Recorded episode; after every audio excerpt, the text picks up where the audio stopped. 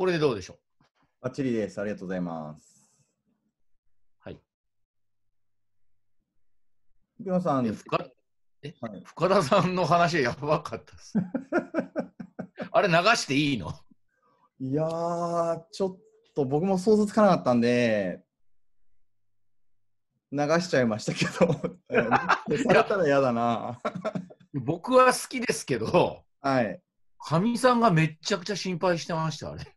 マジっすか？大丈夫、これとかっつって。大丈夫でしょう。本も出されてるから大丈夫でしょう。そうっすよね。うんいやー、なかなかこう、その量子コンピューターの話面白そうだなと思って、えあの、ここから未来の話みたいなので話聞こうと思ったら、なかなかメガトン級なのが来たので、やべ、ビビりました。えいや、あれはあれで面白いと思う。僕は好きですけど。はい。じゃあまあちょっとどうしようかと思いつつですけど。だって、ほら、僕さ、はい。あの、オフィシャルでそんなやばい話しないじゃないですか。そうですよね。もう完全にこう、あの、と閉じられてること前提でっていうか、そうですよね。友達前提だから、そうですよね。はい、だから僕は大丈夫です。ありがとうございます。はいこう見えてもかわかんないけど。こう見えてもソフトなんで。そうですよね。いやー、思いっきり剛速球投げてるなと思って、あの、告知のツイッター、あの、すごくそのファンの皆さんそれぞれついてるじゃないですか。すすごくええ好意的なリプライとかいろいろあるんですけど、あの、深田さんはやっぱりこう、それはどうなんだっていう人たちが大量にこう、わーっと僕も含めてリプライが来たので、ちょっと怖くなりました。マジですか？はい。まあでも、任せます。何を？いや、判断は林さん、はい林プロデューサー。はい。さて、じゃあちょっとぼちぼち流し始めて大丈夫ですか？なんか、沖野さん、素材なんか流すようなやつとかってありますか？画面に出すやつとか。いや、特に、特には、大丈夫ですか？は話だけで。はい。で、はい最まあ、最初、自己紹介的なやつお願いして、はい。えーその後、えーまあ、現状の分析とか、はい。あの沖野さんが考える課題意識はい。ですよね。で、そこら辺と、プラスその打ち手っていうところで、まあええ構成でお話をお願いできればと思います。はい。いろいろまとめてはいるんで、はい。あ大丈夫だと思はい、いや、梅沢さんのが、やっぱす素晴らしいですね。いやー、もう本当、あの後ちょっと脳みそが酸欠みたいになって、うん。ぶっ倒れそうになったんですけど、本当にすごいですよね。うんまあ、国とやってますからね。はい。僕らとはちょっと、僕らっていうか、林さんはまあまた違うけど、僕、僕らって、クラブ業界の人とはちょっとその、ほら、ステージが違うっていうか。そう見てるね、あのははうん範囲っていうか、皆さんそれぞれだから、ね、何がどうっていうよりかは、梅沢さんが見てるのはああいうとこ見てんだなっていうのを思いましたね。わ、はいかりました。じゃあちょっと、えー、みなそろそろじゃあ Facebook の方にも流し始めて、はい。雑談も含めて、あのーま、なんか前説みたいな感じで、前説。セルフ前説みたいな。っていうか、あ前説で全部言っちゃったりして、やばいっすね、それ。結構ね、そう。じゃあちょっとぼちぼち流し始めますね。はいちょっと今、設定するのでちょっとお待ちください。あよかったら、あの今あの、はい配信のリンクをお送りしますので、はい。それをシェアする。そうですね。ちょっと待って。見ていただいている皆さんにもシェアをしていただこうと思います。さっきね、僕ね、はい。えーっと、シェアしたんですけど、あ、配信のリンク？あはい、えっとね、動画の配信リンク自体が今から出るので、ちょっとそれをお送りしますね。うん。はい。うん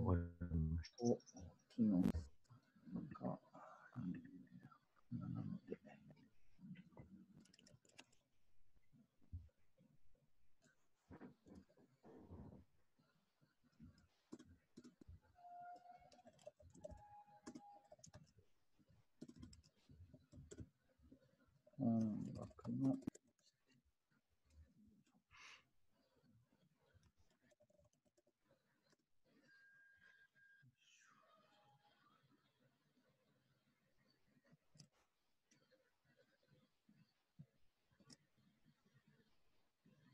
はい。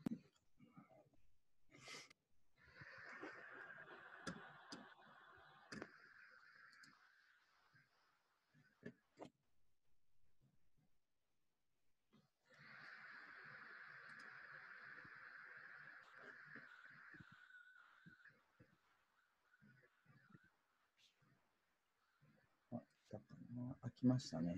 はい。ちょっとリンクをお送りします。これね、これ、えっ、と、これは Facebook。はい。今、えーと、お送りしたやつですね。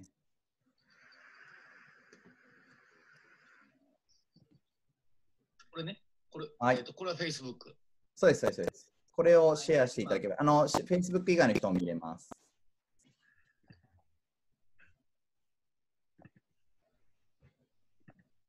いいよと。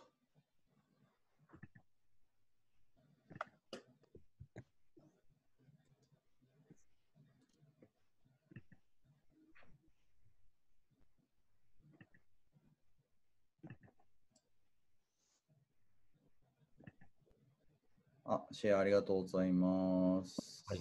まもなく。はい。沖野さんと。今、僕の、はいはい、どうぞ。あ、はいはい。お願いします。え、なんか、今おっしゃってました？え？いやいや、えっとね、Facebook だけでいいんですか ?Twitter も。あ、ツイッターもぜひ、あの、このリンクで見れますんで、お願いします。はい。っ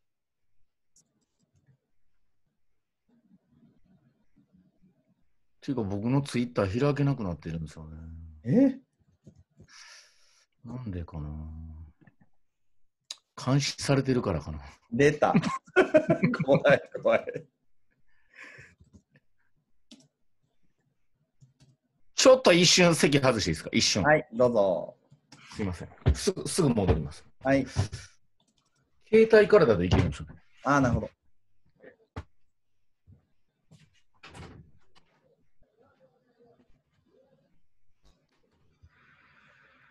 皆さん、まもなく始まりますが、よろしければ動画のリンクをシェアしてくれたりすると、見てくださる人が増えるので、大変嬉しいです。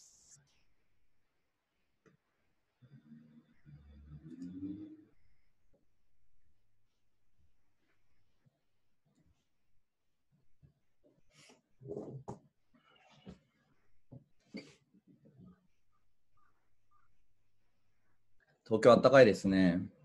なんか外にさっき出ましたら、すごく人がいっぱいレストランとかいらっしゃいましたね。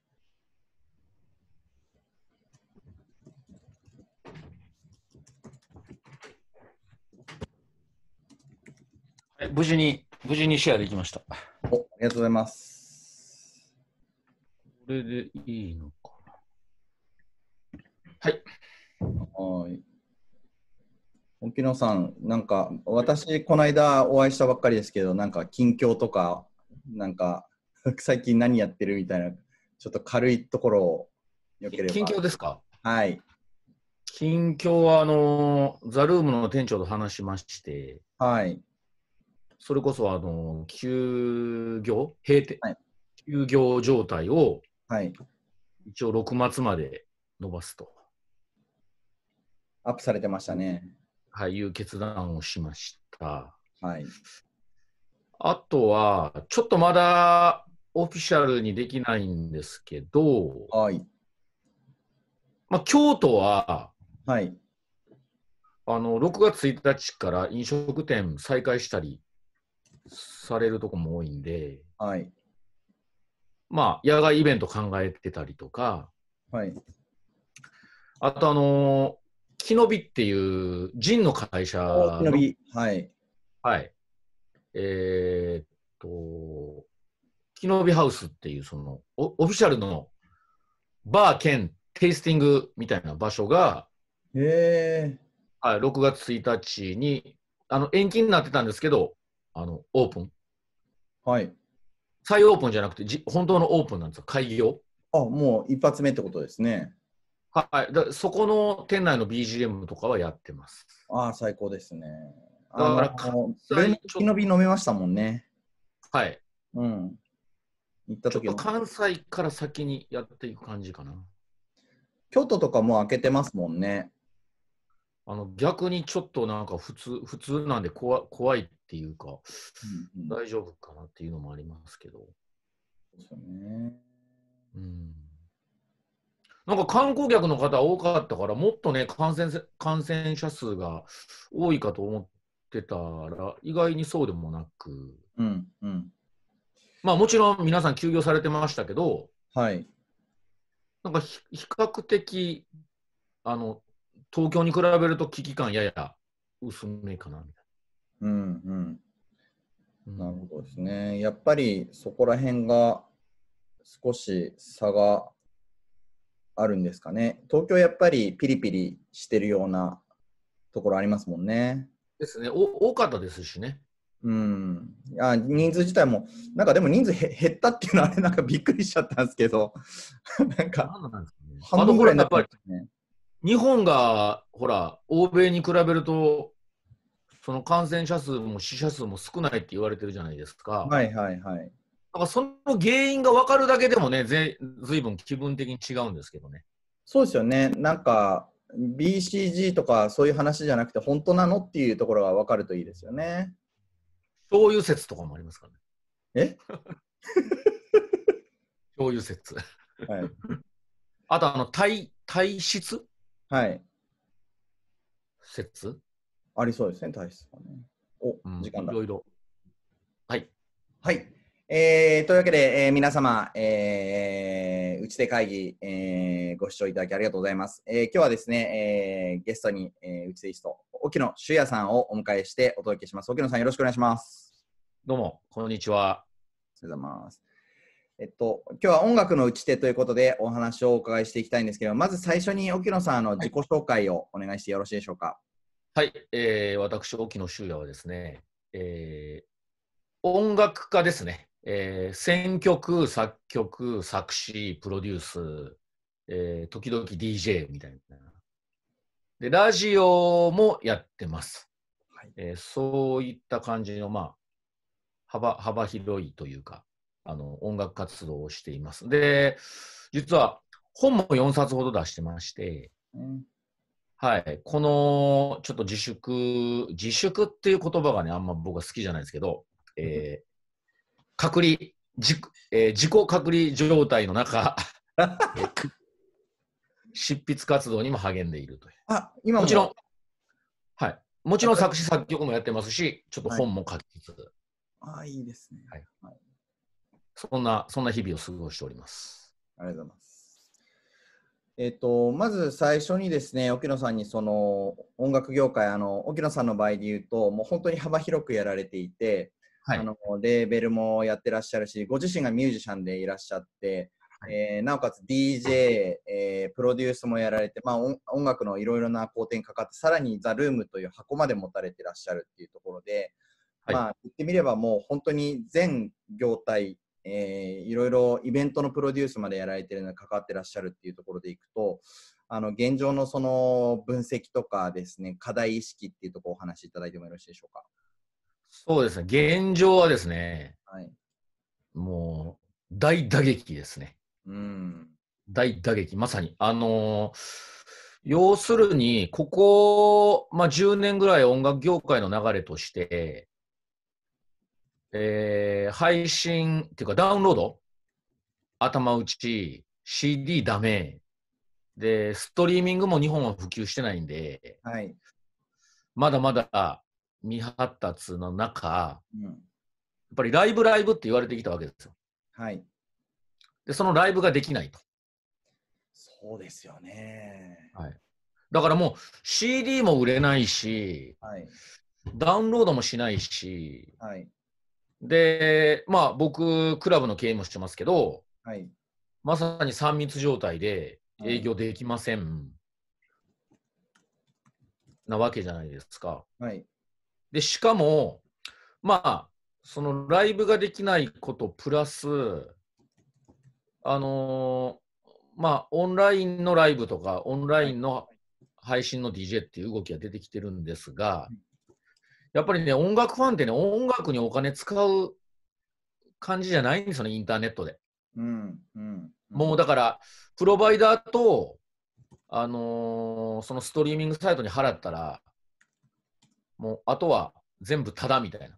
うんうんうん。だからやっぱりもう収入が全くないないですよね。なるほ本当に、だから現状、僕の会社でももう売り上げ95%減とかなんですよ。ど。えー、だからそね。はい。そうです。ここまでの危機って震災の後でもなかったですね。あで、まあ、本当に厳しい状態の中、はい。まあ、課題というのは、まあ、あの東京都がね、ロードマップ発表したじゃないですか。はい。で、例えば、ライブとかクラブ、あのナイトクラブ、あのはい僕らがや活動してるクラブって、はいステップ3で、いつになったら解除されるかわからないわけです、現状。そうですね。その明確な基準もないんで、はい。だ本当にね、どうしたらいいかうん。わからない状態だと思うんです、皆さん。うんうんうん。で、あの、当座というか、当面、クラウドファンディングで、まあ、しのいだり、うん。おかげさまで、ザ・ルームなんかは、目標額の4倍以上集まっうん。たんで、非常に感謝してるんですけど、それはいそれとてね、やっぱり、あの、限界が来ると思うんです、いつか。そうですね。うん、で、あの、その配信のライブとか DJ ってやっぱりまだまだ課金できない、マネタイズできない。で、まあ、各店舗さん、オンラインショップ、ね、スタートされてますけど、うん。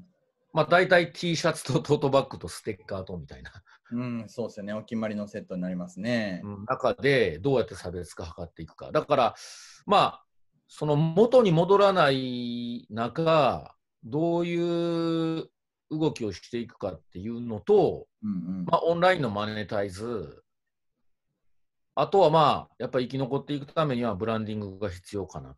そのまあ3つの大きな課題があるっていうのが僕のなんか今の見立てですね。ねえっ、と、ごめんなさい。オンラインのマネタイズ、ブランディングが2個目と3個目で、1個目がごめんなさい、何でしたっけ？1個目何でしたっけ？僕何て言いましたっけ？つぶれちゃった。メモ、メモ、メモに夢中になってて。そうですね。ああ、そうか。えっ、と、そもそもライブとかができないって話ですよね。そうそう、だから、あの、どうやって生き残っていくかっていう、まずね、うん。そこのなんかこう、まあ、模索というか、はい。うん、施策をどうう、まさにう打っていくかっていうのが一つ目の課題ですよね。はい。今のところその音楽業界眺めてみてこれだっていう解決策っていうのってまだあんまり見つかってないっていう感じですかね沖野さんの目から見ても。そうですね、割と関係者から話聞くと、まあ、クラウドファンディングやる、やらない、それから、まあ、公共の助成金、うん、ね、あの、申請する、でもそれじゃ全然足りない。うん。で、銀行からの融資も、やっぱり、大手は降りても、うん。中小中堅降りないとか、うん。やっぱり当座の資金繰りうんのことで、まあ、うん今は必死ですよね、皆さんね。そうですよね。それはもう本当にどこでも一緒ですよね。で、僕、元に戻らないと思うんですよ。はい。あの震災の後もやっぱりお客さん激減しましてはい。で、どういうことかっていうと、やっぱりね、人間のその深層心理っていうか潜在意識って、うん。やあの表に出さなくても、うん。いや、地震起こったらどうしようかなとかうん。ね、うん。また突然パワーカットで横浜まで歩いて帰るの嫌だなとか。やっぱそういうマイナス要因があったら、前みたいに頻繁に夜遊びしないと思うんです。うん。うん。うん、だから今回ね、ましてやその感染症で、起こるか起こらないかわからない地震に対する恐怖じゃなくて、うん。やっぱり撲滅できてないうん。第2波、さ第3波来るって言われてて、うん。ワクチンの開発もできてない中、うん。果たして人が集まる場所にみんない行く気になるかなっていう。そうですよね。うん、それ考えると、やっぱりもう元に戻らないっていうのを前提にして、その計画っていうかね、プラン作っていかないと、うん。うん。とは思いますね。だからか、かなり本当に厳しい状態だと思います。あの音楽業界全体的に。そうですよね。ただね、はい。あ一方で明るいニュースもあって、お素晴らしい。あのユニバーサルグループははい。あの収益上がってるらしいんですよ。えー、全世界で。え全世界規模で見ると。ー、えだからやっぱ家にいて音楽聴く人増えてるのかなとかー、ね。あーなるほあと名前は出しませんけど、ど。うん。某レコード店ははい。通販のやっぱり売り上げが劇的に上がってると。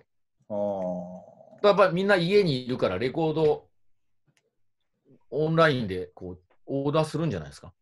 そうですよね。 dig りには行けないですからね。そうだからこの状況の中でもはい。成績が向上してる業界とか業種あるので、はい。まあ、そこの分析はちょっとやった方がいいかなっていう気はしますね。でもなんかこう、やっぱりストリーミングのメディアさんとかの売り上げの話をお伺いしてると、やっぱりめレーベルとか大きい単位でドンといっちゃうので、なんかやっぱりこう、インディーズレーベルとか中小のレーベルっていうのはメジャーレーベルに比べるとちょっと不利なんじゃないかなっていう気がしますね。それはおっしゃる通り。だから結局カタログが多いとか、うん。やっぱり大手でないと、それ相応の収益がないっていうのはおっしゃる通りです。そういうことですよね。うんなかなかですね。そうなんです。で、これね、まあ、実はそのコロナが起こったことによる変化っていうのを、うんうん。まあ、受け入れなきゃいけないわけなんですけど、実はね、まあ、これ偶然なのか、うん。あのそもそも計画されてたのか、いろいろ、あの諸説言われてるんですが、はい。やっぱキャッシュレス、オンライン、うん。リモートって、うん。コロナの前から言われてたわけじゃないですか。うん。で、5G、うん。5G も賛否両論ありますけど、うん。要するに、なんかそのまあ、時代が変わりつつあるところに、もう決定打が来たみたいな、うん。変わらざるを得ない。うん。だから、例えばね、VR のライブって、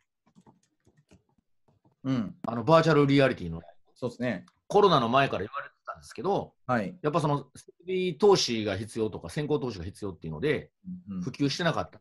あとは、その回線の問題。うん。うん。うん。でもこれ、まあ、ぐ偶然か計画されたことか分かんないですけど、はい。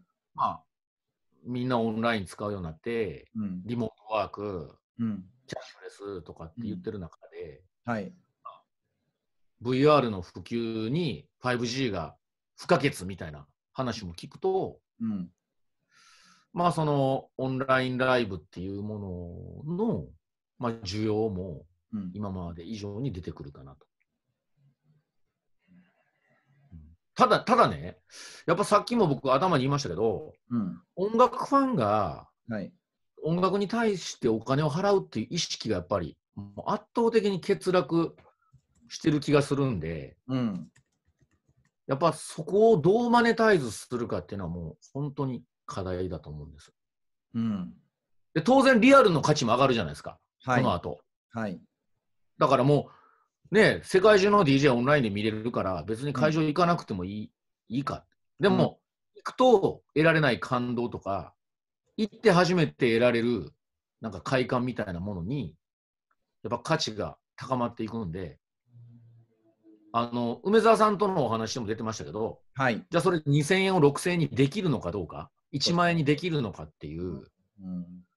そのか価値づけとなんかマネタイズをどう考えるかっていうのが、やっぱ大きな課題かなと。結構その沖野ジャパンであの京都ジャズマッシブが出てたあのビルボードライブとか、こう天井高で空間が広いみたいなところがあって、でまあああいうところとまたクラブとっていうところでまた条件もまたいろいろ違ってくると思いますしであそうですねっちらにまたデカ箱で こう支えきれるのかみたいな別の問題もありそうな気もしますし。なかなか難しいですね。うん、うん。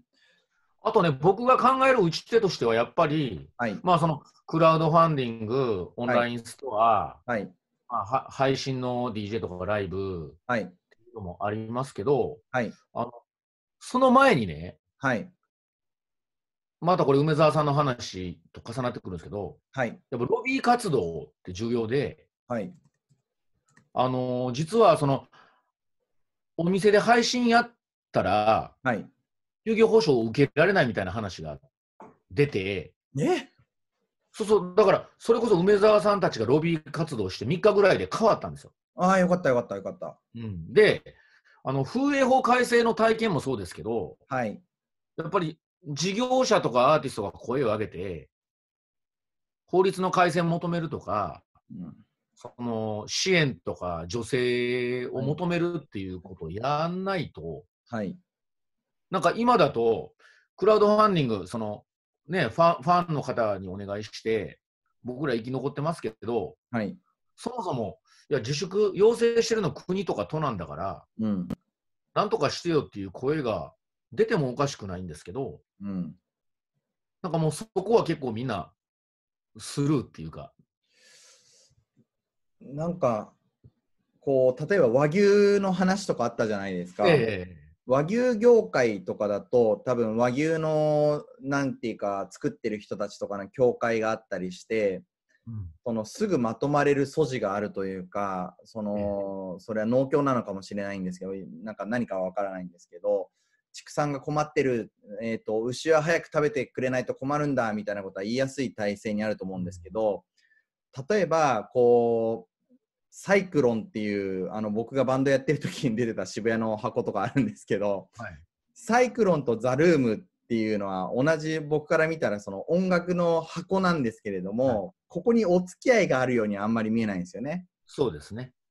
だからなんかそういうところでみんなでまとまって声上げようよみたいな話っていうのが誰がどう旗振ってどうやるのかっていうのは音楽業態全体にとって結構課題ですよね。そうですね。だからそこを考えていかないと、いや、クラブとライブハウスは違うとか、はい。クラブでもチャラ箱と音箱は違うとか、すごいもうセグメントされすぎてて、うんうんうん。でもコロナで休業要請っていうのは一括で来るじゃないですか。そうですよね。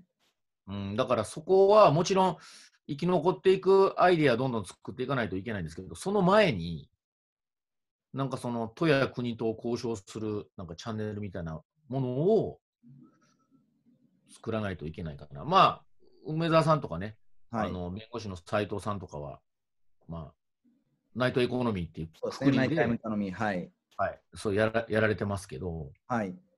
あのね、そのクラブだったり、はい。小箱だったり、ポツポツでき始めてはいるんですけど、はい。もうちょっとなんかお大きいなんか、その窓口みたいなのはいるかなっていう気はしますね。そうですよね。それ、沖野さんがみんなでやろうとかいうのは言わないんですか？はい、僕ですか？まあ、僕、そうですね。まあ、でも僕が、まあ、組織作るかどうかは別として、はい。国会議員に直訴とかは、まあや、やんなきゃいけないかなと思ってますけどね。そうですよね。なんか、音楽の人たちってなんかい潔がいいというかなん、なんというかですね、もうなんか、やめちゃうぞみたいなところに行っちゃうので、なんか、ですね。うん、もうじゃあやめてやるよみたいな感じになっちゃうから、まあ、それってファンからするとすごい苦しいなっていう感じはしますよね。でもファンもそれを助けてるのかっていうのが、さっきのね、実際その音楽の維持にお金を出してるかっていう問題もありますよね。あと、ここのところちょっとまあ、その、クラウドファンディング疲れとか、はい。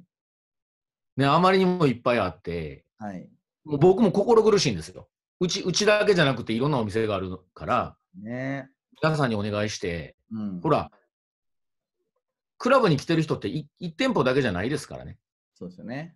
何軒も行ってて、それぞれに何千円、何万円って払ったら、うんその払う方だって仕事がないとか、うん。給料下げられて困ってるのに、うん。うんその人たちからなんか、もらってていいのかなみたいな。そうなんですよね。なんかその隣のお店がやってるのとかも見えちゃうから、うんこうそういう意味でもそのなんていうかお客さんの負担感とかも見えちゃってますもんね。うん、そうですね。苦しいとこですよね。うんあとね、まあ、あのーこれも、えっと、コロナの前から言われてたことですけど、はい。やっぱりインターネットが普及した割に、日本の音楽業界はその海外のマーケットにアプローチできてないって言われてきたんです。はいはい。で、あの言葉の問題は大きくって、うん、そうですよね。それってあの音楽の言語じゃなくって、うん。あの交渉の言語。は結局、海外のメーカーから出すとか、海外で講演するとか、その現地の人と話すツールってやっぱり英語じゃないですか、基本。うん。うん。やっぱり日本のレコード会社、マネージメント、もう全然英語ダメで、うんうんうん交渉すらできない。うん。うん、そうですね。うん、だから、やっぱりこれ、今後、まあ、メーカーでやるのか、マネージメントでやるのか、個人でやるのか分かんないですけど、はい。やっぱりもう英語でダイレクトにコミュニケートして発信していかないと、うん。そのいくらインターネットで世界のマーケット、例えばインド10億、中国10億とかっつってても、そのプラットフォームに乗る交渉とか契約、英語なんで、うん。やっぱそこ乗れないですよね。沖野さんはもう結構海外、もう日本の DJ からしたらかなり外に出られてますもんね。そんな僕でも英語、この程度ですからね。こう気合というか、そのままず出るみたいな部分が大事だったりもしますよね。もう慣れですよね。うん。もうでで出るなり、その違う国の人ともう常常時話して、うんもう。英語になれるしかないっていうか。うん。うん。そうだからやっぱりその英語、言葉の問題、だっては林さんもそうでしょ、シンガポール行かれてるじゃないですか。はいはい。もう使わざるを得ない状況じゃないですか、英語を。そうなんですよね。あの、いきなり水道管がぶっ壊れるみたいなことがあるので、見たしょ。うがないんですよね、やらないと。そうだからそれをまあね、あの本当にあのメッセンジャーでもいいし、はい。こういうズームでもいいし、はい。やっぱり英語で交渉したり、はい。ミーティングしたりすることをもうちょっと常常にはい。していかないと、世界には出れないかなと。うんあの、たまたまね、竹下マリアの曲が、はい。あの、アメリカでヒットとかもありますけど、シティポップね。う。うんんそういうこともありますが、はい。それとてまあ、誰かが噂にしてるわけじゃないですか。それこそ日本のレコード屋のバイヤーが、まあ、どこどこの店とは言いませんけど、ニューヨークにお店作って、シティポップコーナー作って、来た人に英語で、いや、うん日本のブギーとファンクいいんだぜっていうコミュニケーションがあっての着火ですから、そうですよね。うん、YouTube にポンとアップしたから、じゃあそこに、そこで聞かれるかって、まあ、奇跡的に聞かれることはあっても、そうです、ね。やっぱ誰かのレコメンデーションってあったと思うんです。なるほど、なるほど。なるほどうんはい。うん。だから、これを機会にね、なんか僕、改めて、なんか有名ってどういうことかなって考えてみてもいいと思うんですよ。はい。面白いですね。はい、結局、もう有名なものしかビジネスにならなっていかないと思うんです、今後。はい。はい。有名なものか、有名なものに似てるものしか。うん。、で、それってメジャーがやるの、やるから有名なのか、うんインスタのフォロワー数が多いから有名なのか、うん。うん。有名人のレコメンデーションがあったから有名なのか、うん。その有名になる、あの、良くも悪くもね、はい。僕あの、なんか、世界はフラット化するっていう本、あれ、あー誰でしたクリス・アンダーソンでしたっけ？読んだときに、わ、なんてこう、平等で民主的な世の中来るのかなと思ってたら、全然そうならなくって、うん。インターネットって本当に有名な人をさらに有名にして、ああ、そうですもうね。無名な人はゼロ状態じゃないですか。うん。でもなんか引っかかったら一気にブレイクするっていうか。今だったら、あのー一人でうん。安倍総理と麻生太郎のモノマネする人が、うん。なんかバグって一気に有名になっちゃったとか、うんうんうんうんうんまあ、なんかきっかけで、まあ、ブレイクするわけですよ。うん。うんうん。まあ、有名という言葉にもし抵抗があるとしたら、そのブレイクする仕方？うん。あの顔が可愛いからなのか、曲がいいからなのか、いろんなブレイクの仕方あると思うんですよ。うんうんうん。だからまあ、ブレイクして、そのブレイクが世界規模でブレイクすると、うん。まあ、よりマネタイズはのハードル下がるじゃないですか。なるほど、なるほど。だから、そのブレイクするっていうことは一体何かっていうのが一つね。でも、その逆で、もう完全にもう商売っていうのを放棄して、はい。もうピュアに文化として作品作り続けていく選択肢もあると思うんですよ。ああ、なるほど。商売度外視してですよね。そうだからまあ、さっき林さんがおっしゃった、ファンとしては残念だけど、うん。もう辞めちゃって、就職して、うんうん。でも週末だけは DJ やりますとか、うん週末だけミュージシャンで作品を発表します。うん。そういう選択肢も僕はまあ、なしではないと。うん。だからまあ、二極化していくんじゃないかなと。もう本当に、もうもう売るっていうことに特化するとか、はい。有名になるっていうことを追求していくか、はい。まあ、ブレイクして、そこにどんどんいいものを掘り込んでいくか、うんうん。もしくはもう本当にそれをきっぱり捨てる。うん。うん、あとね、はい。あのーまあ、このコロナ騒動の中で僕、やっぱ改めて認識したのは、はい。やっぱ人って物語が好きなんですよ。うんうんうん。うん、僕、コロナの前に、やっぱ母が亡くなっちゃって、たまたま。はいはい、そうですね。その母とのなんか思い出っていうか、はい。をやっぱりそのブログにアップしたりすると、あのアクセス数が全然違うんです。うんうんでも僕が好きな曲の YouTube のリンクを Facebook に貼っても、もう3いいねとか。そう、だからやっぱね、もちろん音楽大事ですけど、うん。その僕なりアーティストが持ってる物語にやっぱファンは惹かれる。ああ。お母さんの話、うんだから結構面白いですもんね。うん。うん、このやっぱりこの苦境の後は、なんか今まで以上にその物語っていうものがね、うん。重要になっていくんじゃないかなと。それぞれがですよ、僕だけじゃなくってね。なるほど、ねだから、あのーやっぱりクラウドファンディングでも、京都のメトロっていうところがすごい成功してるんですけど、はい。やっぱメトロにはストーリーがあるわけですよ。長年やってるっていうこともあって。うん、それだけにやっぱりファンがサポートしてくれるし、助けてくれる。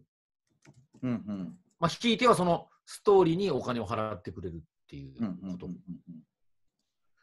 んで、まあ、さっきのあの、まあ、僕、有名になるかどうかっていうことで、なんかはい、有名になることを推奨してるように受け取られるかもしれませんけど、はい。実はその有名であることにとか、あの有名になることに対抗する、なんか唯一の方法があると思ってて、はい。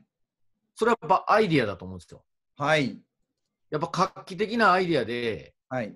本当にもう一一文なしが 一気にブレイクするみたいな。うんうんうん。だから僕なんかはやっぱり、まあ、まだもう1ヶ月以上休むんで、はい。その間に、まあ、いろんなアイディア考えて、はい。まあ、復活ののろしを上げるときは、なんか面白いニュースを皆さんにお聞かせしたいかなとは思ってます。アイディアですね。あっと驚く。うん、究極ね、究極そうですよね。うん、どれだけ違うことを考えて世の中に問えるかみたいな。はい。うん、だから僕ね、あの実はあのまだユユーストリームっていうのがあったときに、はい、ありましたね。はい、完全合法 DJ っていうのをやったんです。懐かしい。はい。じゃあやっぱそれで一気にやっぱりあのバズったりとかね、うんうんうん。誰もやってないこと、誰も考えたことのないことをやれば、うん。まあ、僕みたいな認知でも、やっぱ話題作れるし、はい。その世の中の人に刺さるんだなっていう。うん。そういうことですね。結構今、なんか質問をしたいという方がいらっしゃるので、今ちょっと書いてもらってます。そうですよね。だからやっぱりそこら辺、まあ自分がミュージシャン側だとしたら、まあ箱だったとしてもそうなんですけれど、どうやって生き残るかっていうところが結構大事なところになってきますよね。アイディアが大事ってことですね。そうですね。まあ、あの、僕ね、やっぱり、あんまり明かしちゃうと僕のあの種明かしになっちゃうんで言えないんですけど、そうです、言えないんですけど、はい。まあ、林さんともこの間ちょっと話したんですけど、はい。まあコロナ前に戻らないんで、はい。戻らない分を、やっぱり二毛作なり三毛作なりではい。補うしかないと思うんです。はい。例えば、ザ・ルームの場合だと、レコーディングできるんですよ。だから、バーの営業は減るけど、レコーディングスタジオとして昼間使うとかね。はい。で、レコーディングしたアーティストの原版とか著作権を管理することで、印税収入が入ってくるとか。はい。やっぱりその、今までの一毛作を二毛作、三毛作にすることによって、うん。元の売り上げに戻す、もしくはその売り上げを超えるっていうね。うん。うん。うん。うん。うん。だから、店舗だと、そういう可能性は、まあ、だいぶネタを言っちゃいましたけど、ね、ちょうど今、梅沢さんが書いてくれた話もそんな話なんですけれども、はい。えーザ・ルームはリアルプラス配信モデルで世界展開の発信拠点にしていただけませんかって、これちょうどあれですね。まあちょっと、あれですね。まさに。えはいさすが、さすが梅沢さん。はい、外国人リピーターもいるし、沖野さんの英国など海外での知名度、人脈もあり、高いポテンシャルがあると思います。ありがとうございます。そうなんです。うん、あの早速仕込んでおります。やりましょう。はい。はい、というわけで、なんとあっという間にお時間がはいありまして、あの沖野さん、いっぱいあの事前にメモとかも用意していただいてありがとうございます。いえいえ。最後にちょっとまとめを皆さんに頂戴してるんですけれども、はい。え音楽の打ち手ということで、沖野修也さんからよろしくお願いします。音楽の打ち手。はい音楽のうちで、えーやれることは全部やると。はい。で、元には戻らないっていうのが前提です。うん。で、ちなみにね、僕、6年ぐらい前に、あの、全業のすすめっていうブログを書いたんです。はい。はい。はい。これを見ていただけると、まあ、い生き残りのヒントあるかなと。はい。全業のすすめです。次のおすすめですね。後でじゃあちょっと探してリンクを貼っておきます。はい。やれることはすべてやると。はい。やれることを皆さんすべてやって生き残っていきましょう。まあ、まずは手前のキャッシュの調達からいろんなアイディア考えて、まあ、英語を覚えてガンガン攻めていくっていう今日のお話ですね。はい。はい。ありがとうございます。えーというわけで、えー打ち手会議、えー音楽の打ち手でございました。えー打ち手があれば道が開けるということで、えー、沖野修也さんありがとうございました。ありがとうございました。はい。またじゃあ、えー連絡します。はい。はい。よろしくお願いします。ありがとうございました。